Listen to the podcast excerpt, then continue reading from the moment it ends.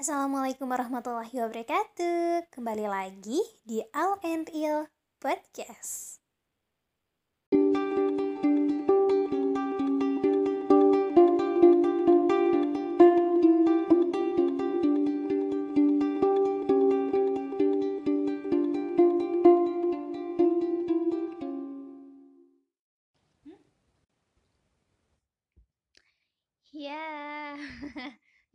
Diliatin dong, Pak.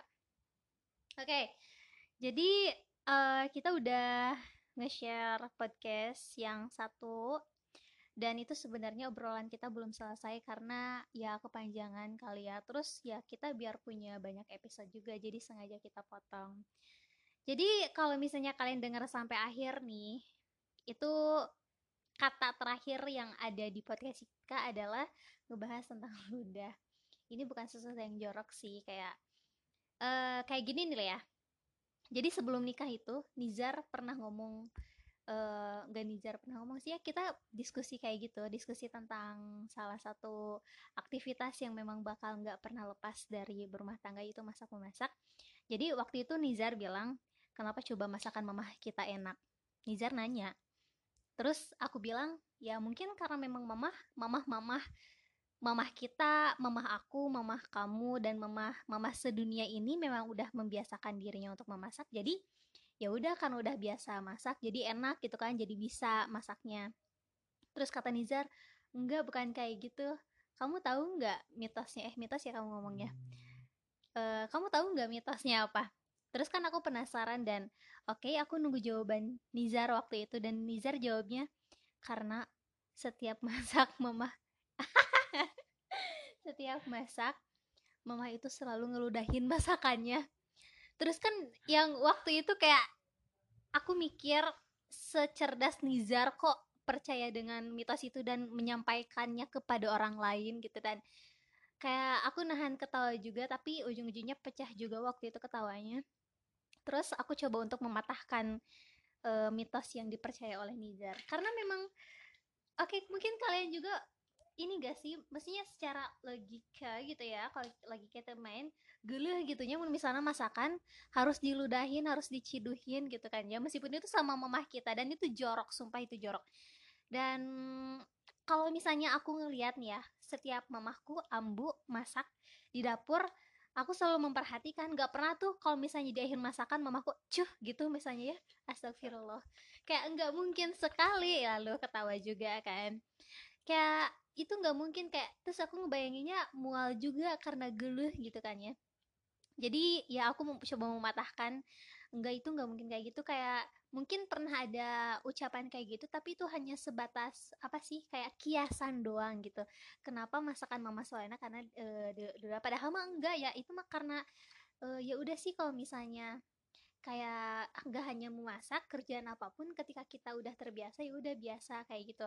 Terus mungkin ya mama-mama itu mama-mama di dunia diberi eh, kelebihan oleh Tuhan di area tangannya untuk bisa membuat sesuatu masakan yang super duper nikmat buat keluarganya. Itu aja sih yang aku yang aku yang aku apa ya yang aku yakini kayak gitu kan ya. Tiga menit sih ngomongnya.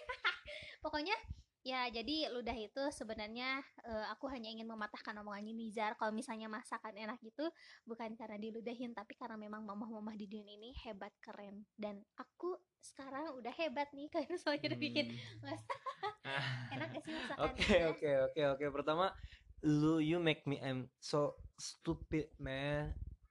Itu bercanda doang il tempo hari saya bercanda doang kayak tapi kamu nadanya kayak wajahnya bener loh gitu. Kayak kamu sosok ingin meyakinkan pada Isma Dwi Ardianti kalau iya masakan di dunia itu enak enggak gitu, enggak. Mbak. tapi lu tahu sendiri kan kemarin bilang ini coklat habis ini ya? Ya Niger sedang menghibur Isma gitu dengan caranya yang enggak lucu. Ya itu cuman aku menghibur anda dan enggak lucu gitu doang. Masa sih mama masak pakai ludah enggak enggak. Kerasa. Tapi kalau pakai ludah berarti ada enzim-enzim ya kan ya? Ya nggak gitu. Sapri. Enggak jadi kayak oke itu enggak kok eh, saya cuma bercanda dan dia sih cuma nah, biasa. Selingan-selingan buat ngehibur eh waktu itu belum istri ya? Ngehibur cewek yang belum istri. Oh jadi kamu sering ngehibur cewek-cewek lain juga Iya, lah ya? ngehibur anda. Aku terlalu berat buat bilang aduh Oke, balik lagi nih udah episode 2 ya. Kemarin episode dua pas nikah nih. Ya episode 2 di segmen sebulan setelah. Kemarin udah bahas apa ya, apa aja sih? Bangun tidur. perbedaan. Oh ya, what you feel, Hmm. what the different. Dan ya sih eh, dan sekarang pun kalau kata tadi ka- kalian merhatiin eh, bagaimana cara kita menangani ya, menangani perdebatan menangani perdebatan itu udah mungkin udah lebih enak ya Le. Eh, kayak tadi Isma bisa kayak ngejelasin juga.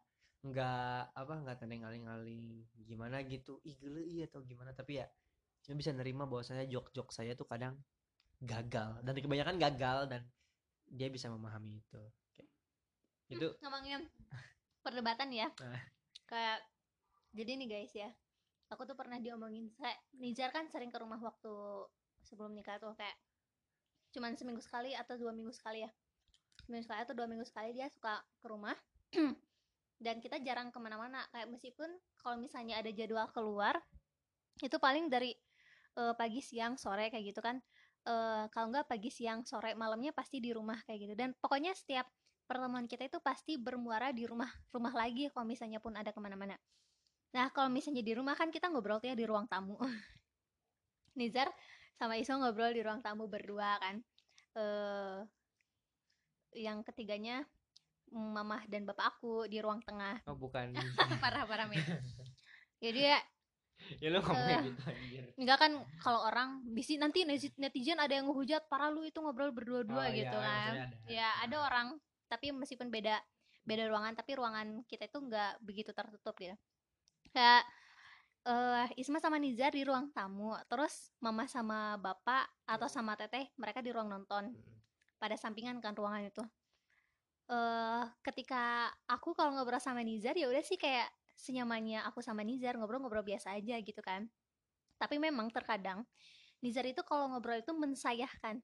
Kayak- oke. nggak kayak gitu kalau saya. Kayak gitu kayak iya kan? Kamu suka kayak Iya gitu ya? sih. pun juga dengan Isma kayak gitu. Ya nggak kayak gitu. Terus kita kalau misalnya sedang berdebat satu hal atau kayak ngomongin satu hal terus kita nggak eh, berbeda pandangan misalnya Isma mempertahankan dan Nizar mempertahankan. Entah gimana entah gimana terdengarnya tapi mama itu pernah ngomong ketika ketika Nizar udah pulang dada dada dada dada udah beres-beres terus Dad- dadanya tuh apa? Dada-dada tuh kayak Nizar udah pulang udah eh, nggak ada di rumah terus Isma udah beres-beres udah ganti udah Ah. siap tidur misalnya. Terus mama ngomong Il ya eh cek cek bapak nah sih cenah ngobrol teh munjeng Nizar teh biasa ya atuh cenah ngobrol teh siga eh ka ka kabogoh gitu kumaha lembut kumaha emang kumaha Isma mah? Oh cenah cek si bapak ngobrol teh meni cigah wartawan terus mati kayak ngahulang maksudnya cigah wartawan emang kumaha gitu? Isma gak, gak, gak tahu kayak definisi cigah wartawan itu kayak gimana. Tapi ternyata setelah Isma ngobrol-ngobrol-ngobrol terus ngobrol sama bos Isma sama bos Isma Dunungan. Dunungan sama Dunungan Isma itu Budia eh bagus sih Mong kan dengerin podcast nih ya bagus sih Mong tapi kok kaku kaku gimana emang Mi iya kamu ngomong saya Nizar juga ngomong saya atuh cenah di podcast mah ieu." terus mati kayak oh merenah nucek mamah ngomong ciga Hmm. wartawan teh salah satunya karena kita penggunaan. penggunaan penyebutan nama Ah. kita itu adalah saya tapi sebenarnya ini jarang sih kayak Nizar juga sering nyebutin namanya Isma apalagi sering banget nyebutin namanya. Atau enggak kamu tapi kalau nggak akuin sih memang jarang. Hmm. Eh, Isma bil Isma menggunakan kata aku hanya di podcast atau di sosial media doang. Untuk lebih santai gitu kan ya. Tapi memang kalau ngobrol sih jarang. Dan ketika kita ngobrol dengan penggunaan kata saya kita nyaman Enak. ya enggak sih Iya. nyaman dan gak ngerasa kaku kayak ya udah sih obrolan kita Hmm. kayak gitu apalagi kalau misalnya debat kayak kita perlu penegasan misalnya mungkin menggunakan kayak saya sesekali itu untuk penegasan kayak Nah, gitu iya. Dan soalnya eh saya ngebayangin ya kayak eh, pilihannya kan ada di saya nih. Kalau Hmm. Isma kan biasanya ngomongin saya yang kalau enggak A jar atau mungkin manggil kamu biasanya dan itu oke itu nih ya normali. Normal gitu. Dan ya mungkin penggunaan kata saya agak aneh ya. mungkin di, di telinga orang Nah, aneh. aneh. tapi ketika di telinga kita berdua Ya, yang, yang udah ini, ini ya udah biasa nah, aja iya. gitu. Soalnya eh saya mang Isma nih manggil Isma nih. Saya manggil Isma Isma. Oke bisa lah pakai Isma pakai kamu pakai nama pakai il. Kalau misalnya nyebutin diri sendiri apa ya? Saya terlalu nggak imut buat nyebutin nama saya sendiri.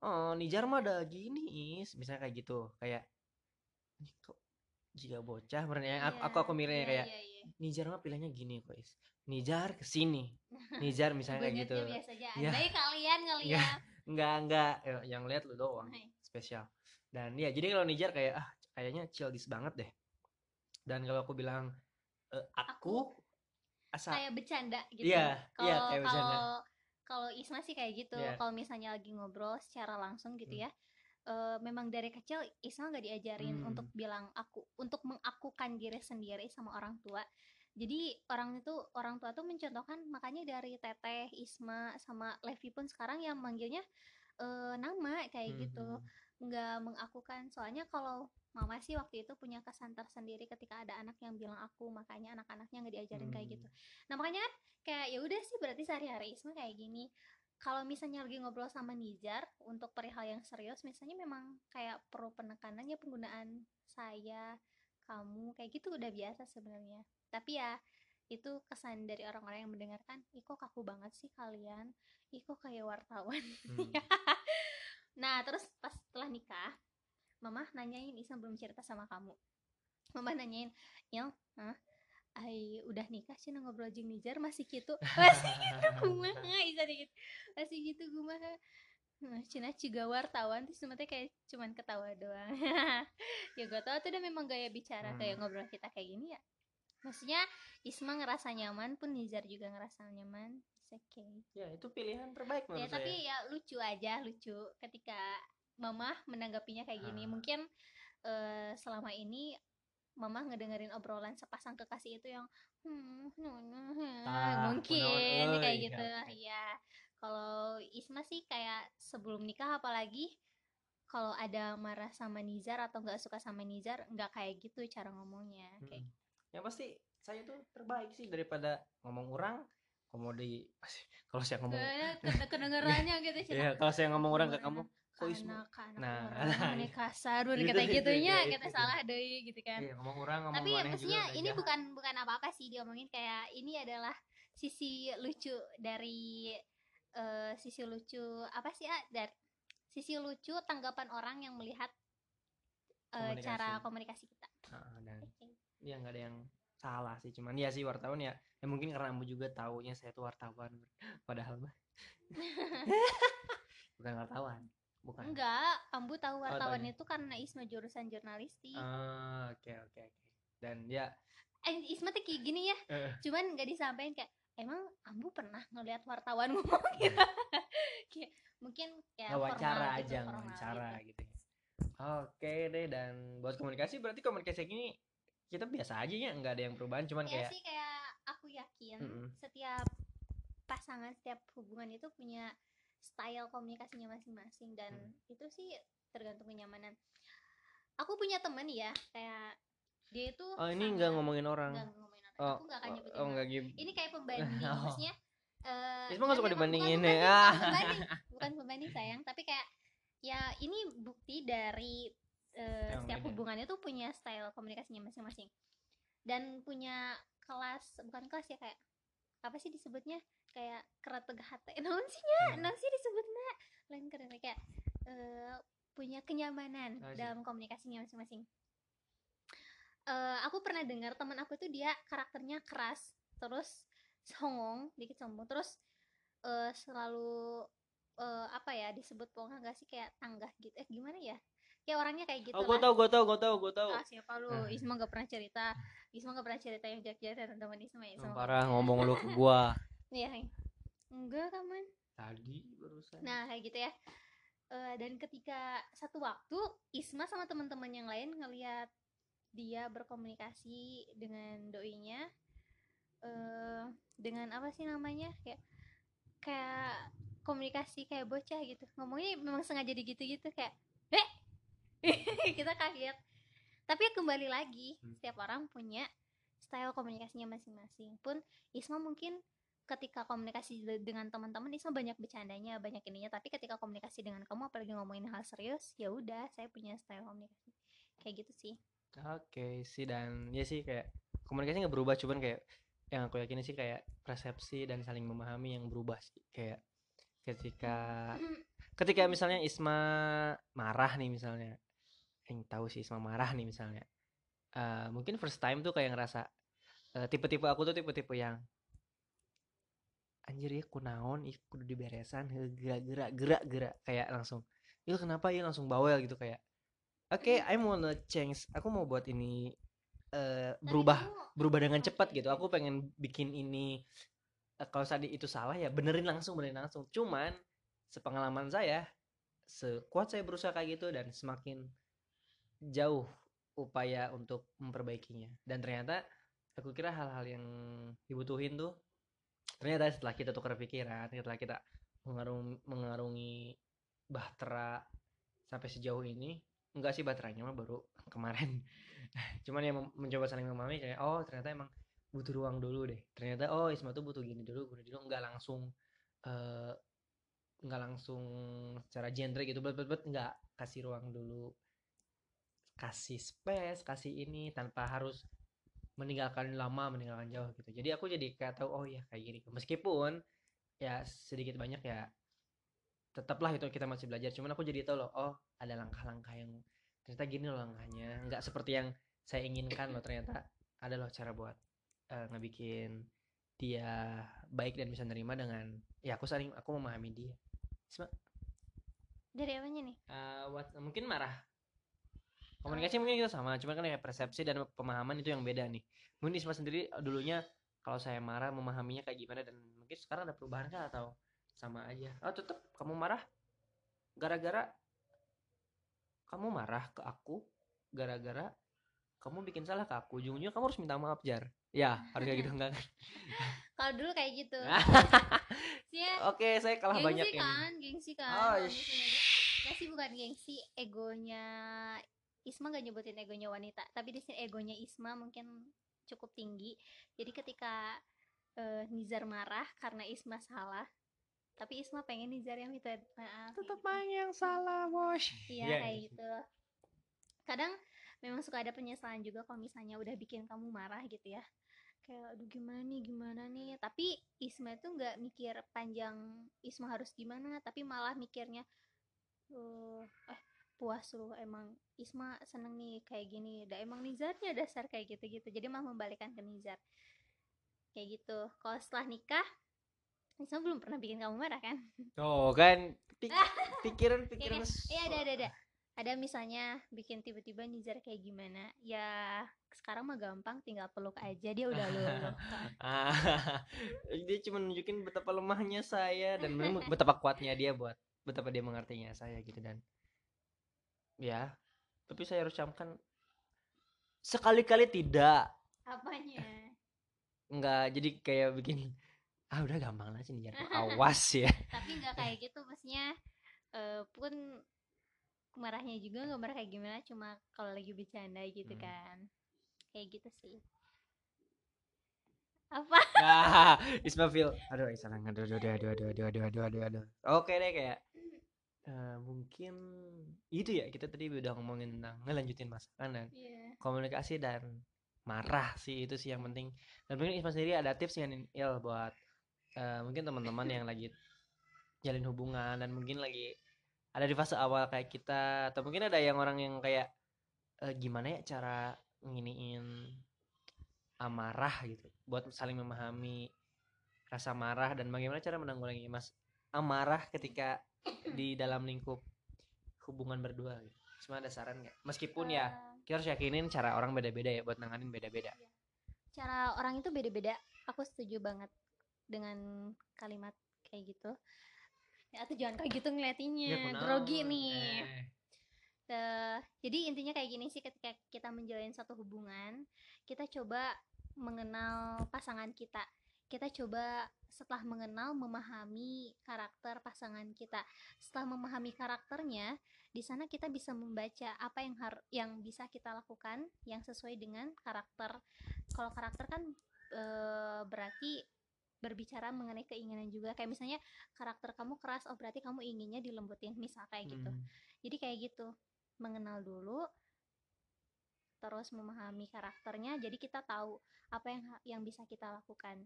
Jadi dalam satu hubungan kita perlu ada adaptasi juga di dalamnya.